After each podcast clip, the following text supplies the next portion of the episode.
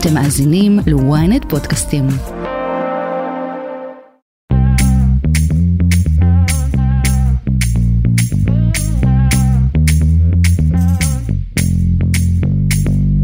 שלום לכם, אתם אה, שוב איתנו על כסף חדש, הפודקאסט הכלכלי היומי של ynet, היום יום שלישי, 29 באוגוסט, ומה יש לנו היום?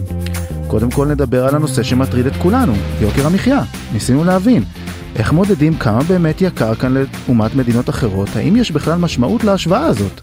איתי עטר, פרופסור לכלכלה באוניברסיטת תל אביב, ועמית בכיר במכון הישראלי לדמוקרטיה, עשה לנו סדר במספרים שמשפיעים על כולנו. המדד הוא לא מוצלח, אני כן חושב שצריך להסתכל על המחירים בישראל, ויש הסכמה שהם גבוהים, ולחשוב איך מטפלים בבעיה הזאת. לאחר מכן, דוקטור איתן רגב, סמנכ"ל המחקר של המכון החרדי למחקרי מדיניות, ניתח איתנו את הנתונים האחרונים בנושא תעסוקת החרדים, כדי להבין האם אפשר לדבר על נקודת מפנה חיובית, או שמה האופטימיות הייתה קצת מוקדמת? אותם אה, אה, הורים מבוגרים כבר שילדיהם בוגרים, מבינים שכנראה יצטרכו לעזור לילדיהם לאורך יותר שנים, וגם כנראה לגמור את החודש בעצמם. ולסיום נעסוק בסאגת העימות של השר דודי אמסלם ומנהלת רשות החברות. אורי יוגב, לשעבר יושב ראש רשות החברות וראש אגף התקציבים, שיחד עם עוד לשעברים קרא היום לנתניהו לעצור את כוונת ההדחה, דיבר איתנו על ההשלכות האפשריות של המשבר על המשק. פה זה עריפת ראשים, במקרה של אמסלם הוא לא מתבייש, הוא רוצה כן, למנות את החברים שלו לדירקטורים. אני צחי שדה, עורך התוכנית הוא יאיר חסון ונדב ברכה על הביצוע הטכני. כסף חדש, הפודקאסט הכלכלי היומי של ynet. מתחילים. כסף חדש ואנחנו רוצים לדבר על טבלה שצצה לאחרונה מעל לפני השטח, טבלה של ה-OECD, לפיה ישראל הייתה לכאורה המדינה היקרה ביותר ב-2022 בין כל מדינות הארגון, מה שהוביל כמובן לתגובות, לשיח חוזר לגבי התחושה שלנו, שכל הזמן רק נהיה כאן יותר ויותר יקר לחיות. כדי לנסות להבין האם התחושה הזאת נכונה, והאם בכלל אפשר להשוות. אני רוצה לומר שלום לאיתי עטר, פרופסור לכלכלה באוניברסיטת תל אביב, עמית בכיר במכון הישראלי לדמוקרטיה ומוביל יוזמת מכתבי הכלכלה. שלום לך. שלום, שלום. אהלן. טוב, אז אני, אני קודם כל אגיד שהטבלה הזאת היא לא חדשה, נכון? היא, זאת אומרת, ה-OECD כבר, אה, זה, זה נתונים שהיו כבר מלפני, אני חושב, בתחילת החודש, קצת אה, גם לפני זה, הרי זה נתונים באמת של 2022. והיה בדיוק לפני שנה, כמעט לפני שנה, מחקר של עמיתך במכון הישראלי לדמוקרטיה, אה, עליו הייתה חתומה גם יושב ראש המכון לדמוקרטיה קרנית פלוג, שהוא דיבר בדיוק על התחושה הזאתי שיקר כאן מאוד, ושנהיה פה כל הזמן יותר יקר, וטען שהיא לא כל כך מדויקת. זה נכון? אה, המחירים, אני חושב שיש קונצנזוס שהמחירים בישראל יקרים, אה, יקר לחיות פה. זה נכון אולי לבחון את זה בתחומים שונים, יש תחומים שיותר יקר, דיור יקר, מזון יקר, ויש תחומים שאנחנו יותר זולים. אם נחשב על תחום התקשורת, זו דוגמה בולטת שתחום התקשורת, בוודאי סלולרי, אנחנו זולים יחסית. ולכן איכשהו ההכללות האלה תמיד יש בהן משהו קצת מתעתע. אה, וזה אני רוצה, זה נקודת הפתיחה, אבל אני חושב שהנקודת הפתיחה הברורה שיקר אה, בישראל, אבל כן, אם אנחנו מסתכלים בתהליכים אה, ארוכים של 15-20 שנה, אז זה כן נותן לנו להבין מה הגורמים ליוקר המחיה הזה ולאן הוא מגיע. זהו, אז אתה באמת עשית באמת כל מיני עבודות בנושא, ואני רוצה לנסות קצת, קודם כל, להבין את, איך בכלל קובעים יוקר מחיה, איך מחשבים את הדבר הזה? אז, אז אני אתייחס, בואו נתייחס קודם כל באמת לטבלה הזאת ואיך איך, איך השתמשו בה ואיך חישבו שם בגדול, למרות שאני כבר אומר, החישוב שם הוא, הוא, יש בו בעיות, אז כלומר זה... אנחנו, אה, זה, זה, זה בדיוק מה שאני רוצה להבין, כי גם אני חושב שאתה יודע, השיח לפעמים הוא יכול להיות קצת שטחי בנושא הזה. כן, אז איך שעשו את, ה, את החישוב שם, בגדול, לוקחים איזשהו סל מוצרים אה, ומנסים לעשות אותו דומה במדינות שונות. אז לקחנו איזשהו סל מוצרים מייצג בישראל וקנינו אותו בשקלים ונניח יצא לנו שזה עולה 300 שקל לקנות את הסל הזה. Mm-hmm. וקנינו סל דומה במדינות אחרות באירופה ועשינו כמה זה עולה לקנות את אותו סל בגדול במדינות האחרות. זהו, אני רק אעצור אותך שהדומה הזה הוא לא זהה, הוא דומה. נכון. הוא לא זה, הוא לא זה, כי, לא יודע, דרך חימום למשל, אז בישראל זה פחות קריטי מאשר במדינות אחרות. אבל מנסים איכשהו שגם ה, ה, יהיה יחסית דומה, נגיד את זה ככה. Mm-hmm. אבל את ה-300 שקל האלה שהחלטנו את הסל הזה בישראל, אנחנו צריכים אחר כך לתרגם לאיזשהו מטבע אחיד, והמטבע האחיד הזה הוא בדרך כלל דולר. אז לקחנו את ה-300 שקל, שקנינו את הסל בישראל, ורצינו לתרגם את זה לדולרים, בשביל זה צריך לחלק בכמה עולה כל דולר. אז אם שער הדולר הוא שלושה שקלים, אז יוצא לנו שה-300 שקל האלה, המשמעות שלהם היא 100 דולר, שהסל הזה במונחים דולרים עולה 100 דולר, ואז עושים את אותו חישוב במדינות אחרות, ואז עושים איפה ישראל נמצאת ביחס למדינות אחרות. וככה לכן... באמת אה, מסתכלים לפי כל שנה, כי הרי אם אתה רוצה להסתכל אחורה, אז אתה, אתה משנה את היחס של שער החליפין, אתה, איך אתה, איך אתה נכון, מנטרל את זה? בדיוק, אז, אז, אז זה חלק מהעניין. כמו שאנחנו מסתכלים על 2022, שהטבלה הזאת מתייחסת ל-2022, שער הדולר ב-2022 היה נמוך, הוא היה בין 3.1 ל-3.5, אבל הוא יחסית נמוך, ולכן כאשר חילקנו את ה-300 שקל האלה ב-3.2 נניח בממוצע, אז יצא שזה יוצא הרבה דולרים. כלומר, mm. לקנות את הסל זה יצא הרבה דולרים, כי התבססנו על שער החליפין שהיה נמוך. מה יקרה ב-2023 עכשיו, ששער הדולר מזנק? אז כאשר נחלק את הסכום שיעלה לנו לקנות את אותו סל מוצרים בשער הדולר בשנת 2023, אז יצא פתאום שזה עולה לנו פחות דולרים. אז כאילו, כאילו המצב בישראל אמור להשתפר בין 2022, שבו המצב שלנו היה במדד הזה מאוד גרוע, והיה לנו מאוד יקר לקנות לפי המדד הזה, וב-2023 לכאורה, ואני מדגיש את הלכאורה, המצב ישתפר, כי נחלק את ה-300 טוב, אני, רוא, אני רואה כבר את הכותרות והציוצים של השרים של הנה, התחלפה הממשלה והכל נהיה פה יותר טוב, לא? נכון, זה פשוט איכשהו, זה, זה, אתה רואה נכונה את האבסורד שהולך לקרות, וזה, אפשר לראות את האבסורד הזה גם בשוק הדיור בהקשר הזה אה, כבר, כבר עכשיו, איך ה... איך ה אה, ההידרדרות שאנחנו רואים ואיך המצב הרבה יותר קשה, לפעמים איכשהו מתורגם על ידי מי שרוצה לכאורה לשיפור. אה, אבל אני אומר, המדד הוא לא מוצלח בגלל ההתבססות שלו על שער הדולר, ואני כן חושב שצריך להסתכל על המחירים בישראל, ויש עד כמה שהם גבוהים, ולחשוב איך... איך מטפלים בבעיה הזאת, כלומר איך אנחנו גורמים למחירים להיות יותר זולים ממה שהם, ופחות להתעסק בדיוק אם אנחנו מספר 3 או מספר 2 כן. או מספר 5 או מספר 1, וזה האתגר שצריך uh, בעיקר לעמוד לפתחנו, איך אנחנו uh, משנים את המצב ומוריד, וגורמים להורדה של המחירים. זה ברור, עכשיו צריך גם באמת להסתכל על עוד uh, uh, משתנה פה במשוואה, שזה באמת כמה אנחנו מרוויחים, הרי אנחנו שאנחנו מסתכלים מנסים לעשות את ההשוואות האלה של יוקר מחיה, שזה uh, טייטל כזה גדול. גדול לכמה קשה לחיות או יותר קל להתנהל ולקנות את המוצרים, זה תלוי, תלוי גם בכוח הקנייה שלנו, לא? נכון, אז באמת, אז, אז אה, יוקר המחיה וכמה מה השכר שלי כמובן משפיע על היכולת שלי לקנות את אותו סל מוצרים. אם דיברנו על ה-300 שקל של הסל הזה, אז אם אני מרוויח 5,000, אז uh, יותר קל לי לקנות את ה-300 שקל מאשר אני מרוויח רק 2,000. ולכן באמת בעבודה שנעשתה במכון הישראלי לדמוקרטיה, אה, בהובלה של אה, פרופסור קרנית פלוג, הם בדקו את זה בשנה שעברה אה, וניסו לראות איפה אנחנו עומדים בהשוואה הזאת. וכאשר באמת מתקננים את היוקר, את העלות של הסל ביחס לשכר, אנחנו מקבלים שישראל עדיין במצב לא טוב, אבל לא גרוע, אנחנו לא במקום הראשון מהסוף. אה, בחישוב שלה, אני חושב שבעשר שנים האלה מצב, מצבנו לכאורה השתפר, זאת אומרת, עלינו אני חושב מ-70 ומשהו אחוז ביחסית לממוצע OECD ל-80 ומשהו אחוז, משהו כזה, אז, לא? אז באמת ב-10, 12 שנה האחרונות יש, יש שיפור במדד הזה, כלומר השכר הריאלי השתפר, וגם אם המחירים עלו עלו קצת, השכר הריאלי השתפר ביותר מכמה שהמחירים אה, עלו, אבל אם אנחנו מסתכלים על הנתונים של 2022, איפה אנחנו נמצאים במדד הזה, שהוא יותר מוצלח מהמדד אה, של ה-OECD כן. שפורסם, אז אנחנו, ישראל נמצאת באזור של איטליה וליטא, זה בערך מקום 13 מהסוף. כלומר, אם יש ב-OECD כ-38 מדינות, אז ישראל במקום ה-25-26. כלומר, יקר פה, גם לפי המדד הזה יקר, אבל לא כל כך גרוע כפי שמוצג במדד הזה של ה-OECD שדיברנו עליו בהתחלה. עכשיו, באמת שאנחנו מנסים להסתכל ולהסביר את למה זה קורה ואיך אפשר לשנות ו- ומה השתנה פה בשנים האחרונות, אז אתה, יש מה להגיד על זה? יש משהו שאנחנו יכולים כן אה, אה, לומר?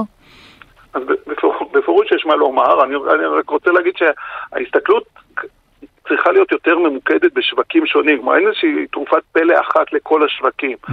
ויש, אם אני חושב, בתור דוגמה חיובית, אז השוק הסלולרי שהייתה שם פתיחה של תחרות ושינוי רגולציה וכניסה של שחקנים חדשים הוביל לירידת מחירים מאוד משמעותית, כן? אז אפשר לבוא ולקבל או לחשוב מה המאפיינים הייחודיים, אני חושב על שוק המזון, אז אם זה פתיחה לתחרות והורדת תקינה והורדת מכסים, יש בהחלט צעדים שאפשר לעשות בשביל לשפר את המצב. אם אני חושב על שוק הנדל"ן, הגדלת ההיצע בצורה מסיבית יכולה להוריד מחירים. שוב, זה, זה לא פתרונות קסם שחסר פה כן, איזשהו... אלו, אלו הדברים אה, שבאמת אומרים לנו, אני חושב, כל הזמן, כל השנים, ולא, אתה יודע, זה, זה, אין, אה, אה, אין איזה משהו שמישהו עשה אחרת, אני חושב, במהלך השנים האלה, שממש פיצח את השיטה לכאן או לכאן, לא? זאת אומרת, המצב נמשך פחות או יותר.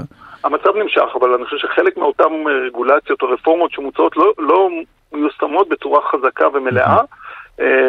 עכשיו, יש גם עוד מאפיינים ייחודיים לישראל שאנחנו מכירים אותם, אם זו כלכלת אי, כן. שמדברים על זה, או כשרות, שזה עוד בעיה, בעיה, או זה איזשהו מאפיין של המשק הישראלי שגורם לעליית uh, מחירים. כלומר, לכשרות יש מחיר. עכשיו, גם בתוך הכשרות, גם בשביל לשמור על הכשרות, בטח אפשר לייעל את האופן שבו הכשרות נשמרת בשביל להוריד את המחירים. בפירוש יש מה לעשות בכל אחד מהדברים האלה. אה, אבל שוב, אין, איזושהי תרופת פלא, בוודאי לא תרופה שהיא אחידה לכל השווקים, וצריך לכל כל שוק לאפיין את, ה, את הקשיים שלו ואת הכשלים שלו ולעבוד שם חזק. זאת אומרת, אה, אני, אני באמת רוצה רק לדייק את זה שאנחנו זה, התחושה הזאת שלנו היא גם נובעת מזה שאנחנו נמצאים גם נוסעים יותר לחו"ל, מסתובבים באירופה, רואים בסופר, המחירים יותר זולים. גדולים וכולי, אבל זו תחושה שהיא קצת באמת משקרת, נכון? ברמה של ההשוואה. עכשיו, זה, זה, זה, זה לא, זה כל אחד מהתחושות, התחושות האלה נכונות. כן, בוודאי, לא, זה, מה שמשלמים זה, אנחנו יודעים מה אנחנו משלמים. כן, אז במובן הזה רק אני חוזר לתחילת איתך, העובדה שהדולר בגלל ההפיכה זינק בסדר גודל של חצי שקל, אולי יהפוך את התחושה הזאת לפחות חזקה, כי זה יהפוך להיות נכון. פחות זול לקנות באמסטרדם. אז, אה, אז שוב אפשר לחזור לזה שאפשר להתהדר. כן, והנזק מהתחזקות הדולר, אבל אה, כן. כנראה תבוא אלינו בהפוכה. זאת אומרת, תראה, גם אנחנו אומרים את זה, אבל השנה, וזה מה שאנחנו מדברים, שהתחזקות הדולר אמורה להעלות כאן מחירים של דברים מיובאים מן הסתם, לא? אז אנחנו, אנחנו צופים, זו הערכה שאם השקל, אה, הדול, השקל נחלש והיום הוא סדר גודל של 3.70, 3.80, הוא היה צריך להיות חצי שקל פחות. המשמעות של העלייה של החצי שקל הזה תתורגם לעלייה במחירים המיובאים, ולכן המחירים בישראל יהיו יותר יקרים, נכון? אז הסל שדיברנו על 300 שקל בהתחלה יהיה יותר יקר מ-300 שקל, בפירוש במוצרים אה, מיובאים המחירים אה, כן, יעלו. ובסוף אנחנו מרוויחים כאן בשקלים, אז זה מה שמעניין אותנו. נכון, נכון, נכון, נכון. אז יהיה מחיר, ואנחנו כבר רואים מההערכות שלנו שכבר חלק מהאינפלציה שקיימת נובעת מההתייקרות אה, של ההיחלשות של השקל, וסביר שזה יגדל כאשר שחקנים או יבואנים שיש להם במלאי ועד המלאי שלהם נגמר ועכשיו הם צריכים לקנות מוצרים חדשים והמוצרים החדשים שהם יקנו יהיו יותר יקרים אז ניתן להעריך שבחודשים הקרובים אנחנו נראה אה, העלאת מחירים אה, נוספת במוצרי חשמל, אה, רכב וכולי.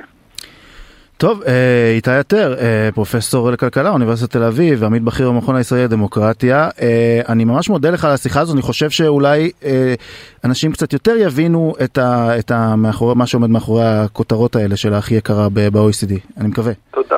כן, תודה. גם אני. תודה רבה לך ולמאזינים. כסף חדש.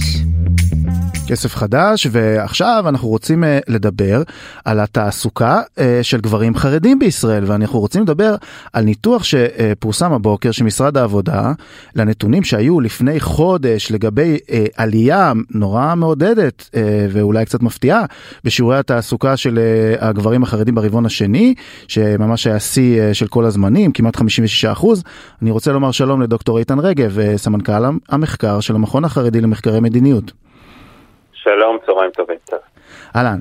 טוב, אז תראה, אני, אני יודע שכבר לפני חודש שהנתונים האלה פורסמו, אתה הסברת אותם, אמרת, אם אני לא טועה, שהדבר הזה קרה בעיקר בגלל העלייה של הריבית, המצב הכלכלי, אה, שהכניס באמת אה, אה, גברים חרדים לשוק העבודה, תכף תגיד לי אם, אם אתה חושב, אם אתה עדיין חושב כך.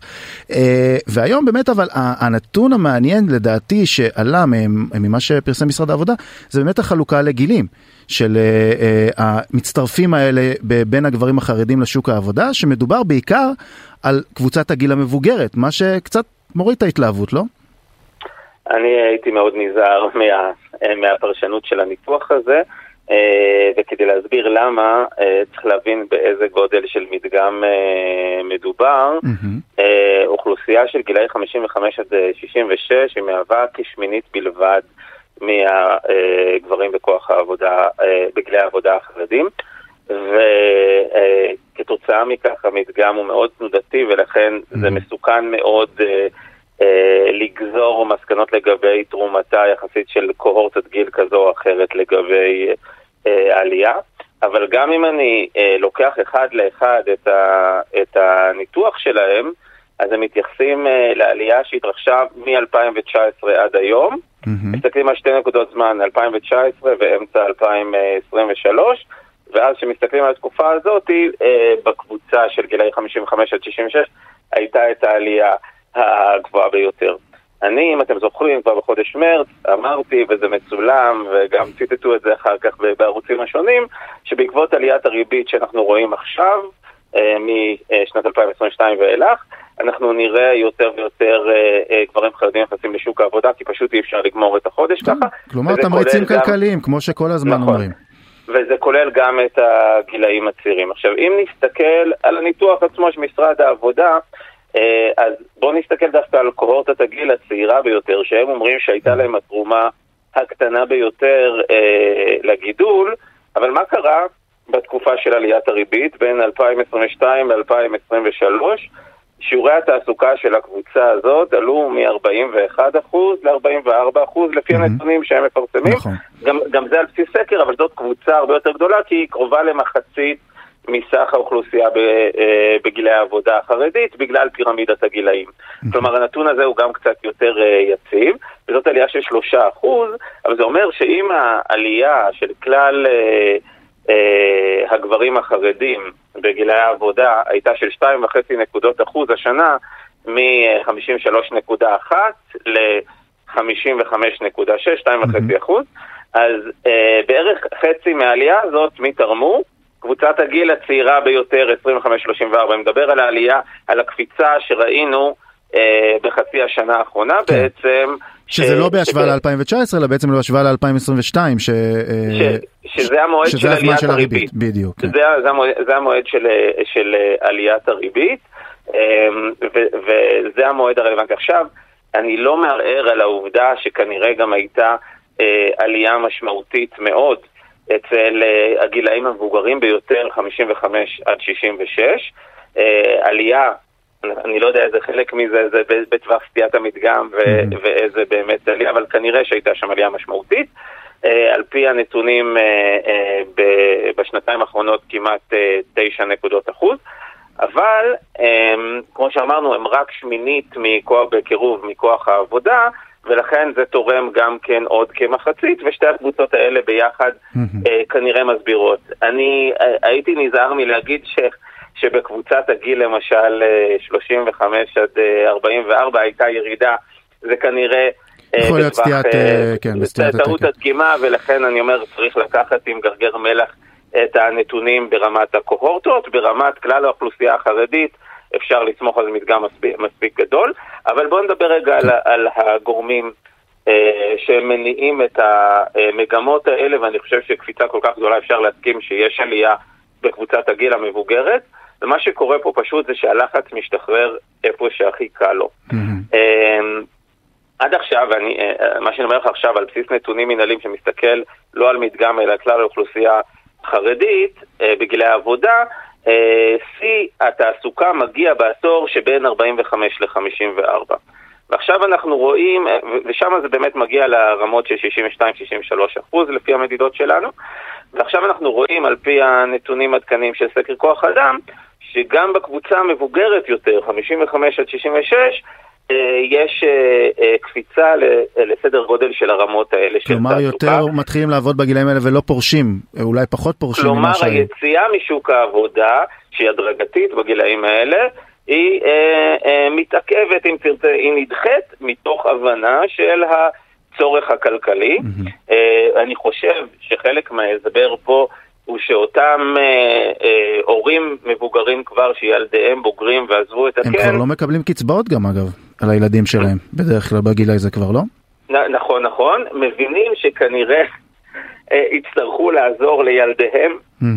לאורך יותר שנים, אה, ו- וגם כנראה לגמור את החודש בעצמם, אה, וזה אה, מעריך את, אה, את גיל הפרישה. מהצד השני, לא הייתי מתעלם מהקפיצה בקרב הגילאים הצעירים, 25-34, ששם, כאמור, משימת רכישת הדירה הופכת להרבה הרבה יותר קשה ומורכבת, כאשר אה, הריבית קופצת פי 4-5 ממה שהייתה, וזה מקפיץ את אה, תשלומי הריבית של משק הבית החרדי הממוצע שיש לו משכנתה. בין אלף לאלפיים שקלים, תלוי מה תמהיל המשכנתה, איזה אחוז הם לקחו פריים, איזה ריבית משתנה, כן, איזה. קבועה, אבל זה מקפיץ מאוד, ולמעשה, מי שעוד לא קנה דירה, זה הופך את המשימה הזאת להרבה הרבה יותר uh, מאתגרת, כי כבר ערב עליית הריבית, בערך שליש מהזוגות הצעירים החרדים היו קונים דירה בלי הון עצמי. כן. כן? אז, אז זה היה אולי רעיון טוב ואפילו אה, אמצעי מצוין לחסוך כאשר סביבת הריבית הייתה אפסית, ובאמת ב-15 השנים האחרונות אה, משפחות חרדיות עשו החלטה נבונה כאשר לבו כספים מגמ"חים, מחברים, ממשפחה, אה, גייסו הון עצמי ועם זה באו לבנק ולקחו משכנתה. הערך של הדירות עלה, אה, רוב הזמן הם היו משלמים בעיקר קרן ותשלומי ריבית מאוד קטנים, וזה היה מכשיר החיסכון העיקרי של משקי הבית החרדים.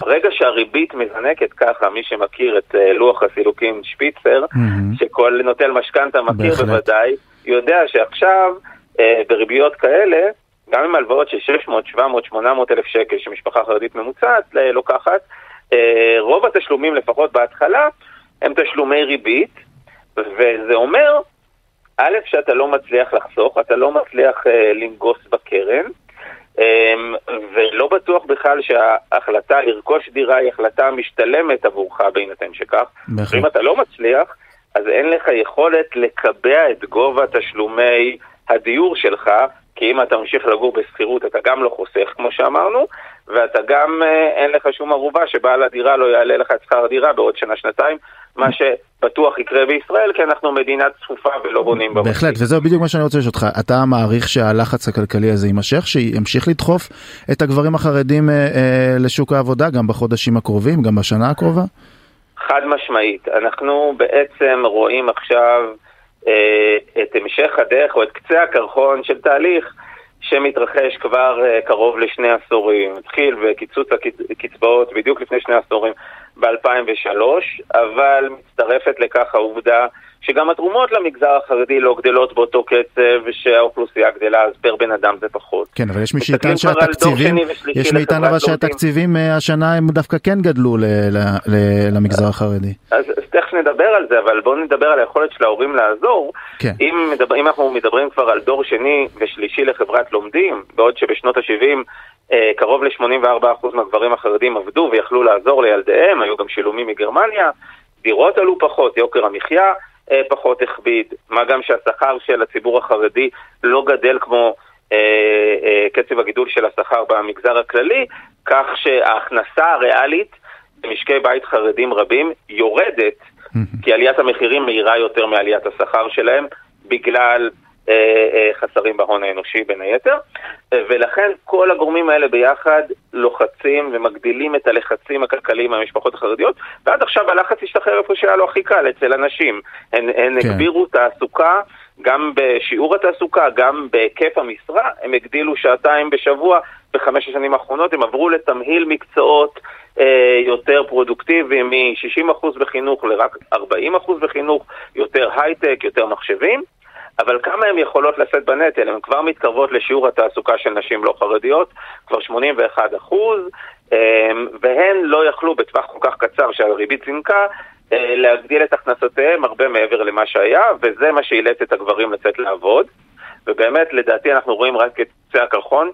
ובהסתכלות למרות שאולי אולי אני- יהיו פחות משרות אבל במשק אה, עכשיו שגם אם ירצו לצאת לעבוד אתה יודע המשרות הפנויות יורדות המצ... המשק נכנס לאיזושהי סוג של האטה אז אולי גם אם ירצו לא יהיה להם או שאנחנו עדיין במצב שמי שירצה לעבוד יהיה לו. קודם כל, בטווח הקצר ייתכן שאנחנו אה, נכנסים למיתון, ו, אה, וזה גם תלוי במצב הפוליטי Mhm. אה, וכל העניין של הרפורמה המשפטית, העתיד בטווח הקצר לא ברור.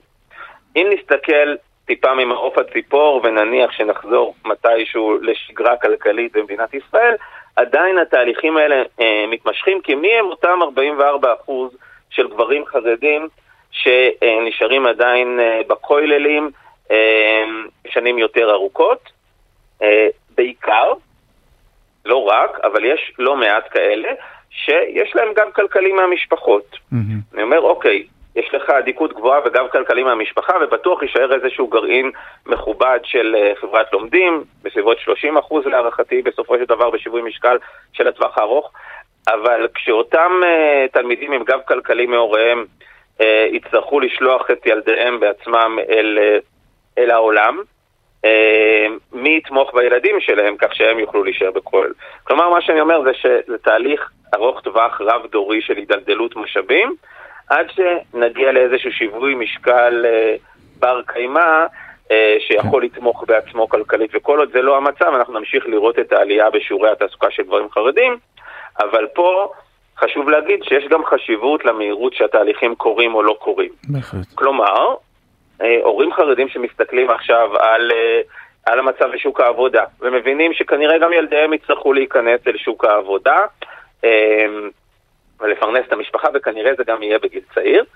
אמ, כנראה חושבים על זה שכדאי לצייד אותם בארגז כלים שיותר מתאים לשוק העבודה ויאפשר להם להתפרנס אה, בפריון ובשכר גבוה טוב, ובאמירה אופטימית זאת, כי היא באמת אופטימית, אני חייב לומר, אני, אני לא, לא יודע אם אני אופטימי כמוך. לא, השאלה כמה מהר התהליכים האלה יקרו, כי כן, אם ההתאמות לא יקרו מספיק מהר, הסכנה היא שנראה דור אבוד שירצה להיכנס לשוק העבודה, ייכנס בלית ברירה לשוק העבודה, אבל יסבול משכר נמוך ומעוני בגלל שאין לו את ארגז הכלים המתאים. בהחלט אה, דוקטור איתן רגב, סמנכ"ל המחקר של המכון החרדי למחקרי מדיניות, אה, השכלנו. תודה. תודה לכם. כסף חדש. כסף חדש ועכשיו אנחנו רוצים לדבר על הסאגה הבלתי נגמרת של אה, השר דודי אמסלם ומנהלת רשות החברות מיכל רוזנבוים ואני רוצה לומר שלום לאורי יוגב אה, יושב ראש קרן התשתיות הלאומה ולשעבר יושב ראש רשות החברות בעצמו וגם אה, ראש אגף התקציבים שלום לך. שלום שלום. אה, טוב, אמ, אתה, אתה ביחד עם עוד אה, אה, ראשי רשות החברות לשעבר פניתם היום במכתב לראש הממשלה בנימין נתניהו לבקש לעצור את המהלך הזה של ההדחה, שנזכיר גם אתמול התקיימה פגישה בנושא אצל נציב שירות המדינה, שבה הוא לא ממש שלל את הבקשה של אמסלם לפטר את רוזנבוים, נכון? נכון, למרות ש... לי אין טענות כלפיו. ברגע ששר דורש ממנו להתחיל בהליך הדחה, אז טבעי שהוא כן יקיים איזשהו דיון אה, בשביל להבין מה עושים ואיך עושים. זה עוד לא השלב שבו, שבו הוא אמר עמדה, אבל, אבל זה כן מדאיג כל אחד מאיתנו. בוא נגיד שאני בטוח שהיא לא רגועה. אחרי הפגישה הזאת אתמול, אבל בוא באמת אה, תגיד לי, ממה אתם בעצם מזהירים? למה אתם חושבים שצריך לעצור את ההלכה הזאת? אה, כשבאים ומנסים להדיח אה, מנהל רגולטור בממשלה, או במיוחד בעל תפקיד כל כך חשוב ומשמעותי כמנהל רשות החברות, מסיבות של לא מוכן לשתף פעולה עם ג'ובים, זה צריך להטריד את כולנו. כי אם חלילה זה יושלם ויצליח, אז ישימו במקומה, ינסו לפחות לשים במקומה מישהו מטעם, ונחזור לעולמות של אה, מינויים ממשלתיים בחברות הממשלתיות. שזה, לא יודע אם צריך להסביר יותר מדי, אבל כן. זה, זה אומר שכולנו נפסיד המון כסף. ו, ואני מדבר איתך במיליארדים, וניפגע חזרה ברמת השירות. גם היום היא לא מושלמת בחברות הממשלתיות. בהחלט, ו- ובעצם המצב הנוכחי הוא גם מביא לזה שכרגע אין מינויים, נכון? בחודשים האחרונים, עד שהדבר הזה, ככל שהסאגה הזאת מתקדמת. אז האמת שאין קשר בין הדברים, זה סימן מדאיג אחר. זאת אומרת, גם, הרי מנהל החברות, רשות החברות לא, לא זה שקובע מי ימונה או לא. השרים קובעים, הם אמורים לבחור מתוך הנבחרת. ומאז קום הממשלה הזו כמעט שלא היו מינויים, וזה זה, זה מטריד. ככל, ככל שזה מתמשך זה מטריד, כי דירקטוריונים של תעשייה אווירית, חברת חשמל, מקורות, הם הפורומים שמאוד מאוד חשובים כדי שהחברות האלה ימשיכו להתנהל ולהתפתח. עכשיו, אה, תראה, המתקפה הזאת של אה, אמסלם היא בעצם חלק מסוג של מתקפה כוללת של הממשלה על הרבה פקידים אה, בשירות המדינה. יכול להיות שיש להם אבל אולי בסיס מסוים לטענות שלהם, שיש לפקידות יותר מדי כוח אולי, וצריך לתת פה ליישם את, ה, את, מי ש, את, את מה שרוצה לעשות מי שנבחר. אין ספק שבמקרה הזה זה לא העניין, פה זה עריפת ראשים. לצורך, אה, הוא גם, במקרה של אמסלם הוא לא מתבייש. הוא רוצה כן, למנות את החברים שלו לדירקטורים, הוא רוצה לפעול כאילו אה, תפקידו של אה, נבחר, פקיד הציבור הוא לא לשמור על הקופה, אלא, אלא לעשות מה שהוא רוצה. הוא, הוא להבדיל מאחרים, לא מתבייש, הוא אומר את זה בריש גלי. ולכן המקרה הזה זה לא המקרה. אתה חושב, אתה חושב שראש הממשלה נתניהו באמת יכול להתערב? הרי אתה גם אה, אה, כשאתה היית בתפקיד זה היה בזמן אה, שהוא היה ראש ממשלה גם כן, נכון? נתניהו. זה, הדברים האלה לא קרו אז, לא?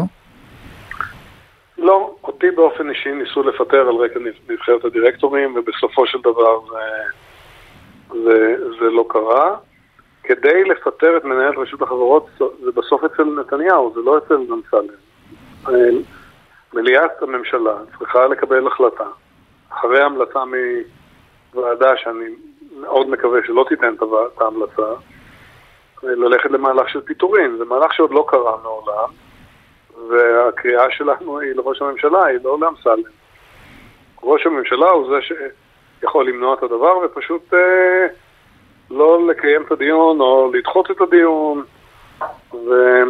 הוא לא באמת השמיע את קולו עד עכשיו, אתה חושב שהוא צריך? אה, הוא לא ישמיע, מבחנו במעשה, אה, הוא לא ישמיע, הוא לא יפעל פוליטית אה, נגד דוד אמסלם, אבל זה נכון שגם התהליך עצמו הוא תהליך שפוגע בחברות, כי זה מין תקופה, כמו שאמרת, זה לא רק מאיימים בפיטוריה, גם לא ממנים דירקטורים, ואז תהליכים בחברות נתקעים.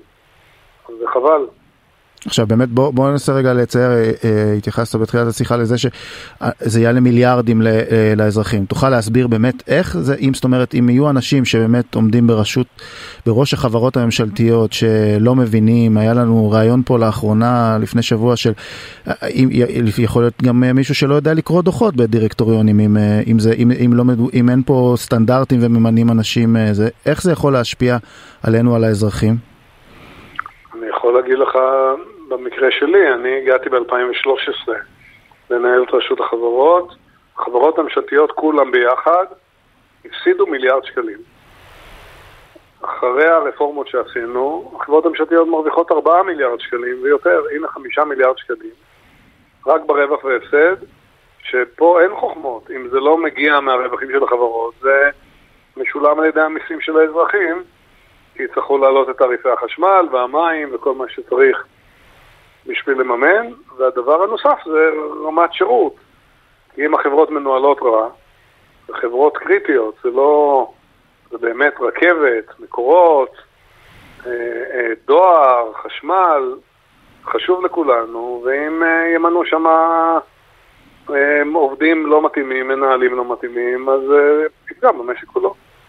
בהחלט אתה אופטימי כאן לגבי איזשהו פתרון? אמ, אני חושב שהקרב עוד לא נגמר, שפה נמצאת האופטימיות. לכן אנחנו מדברים, לכן אנחנו קוראים, ואני מקווה שה... שהתהליך הזה לא יסתיים בהדחה, ומיכל תישאר מנהלת הרשות, ובאמת תשמור על הקופה, תשמור על כולנו. בהחלט. אה, אורי יוגב, אה, יושב ראש קרן התשתיות הלאומה, לשעבר יושב ראש רשות החברות, ראש אגף תקציבים, המון המון תודה על השיחה הזאת. יום טוב. עד כאן כסף חדש להיום, אה, אנחנו מזכירים לכם שאתם מוזמנים לעקוב אחרינו תמיד בדף הבית של ynet וגם בכל אפליקציות הפודקאסטים המובילות. פשוט לכתוב כסף חדש בשורת החיפוש, כדאי גם ללחוץ עוקב, כך תקבלו התראה על כל תוכנית חדשה שעולה. תודה ליאיר חסון על העריכה, לנדב ברכה על הביצוע הטכני. אני צחי שדה, מחר יהיה איתכם דן רבן, ועד אז שיהיה לכם הרבה כסף חדש.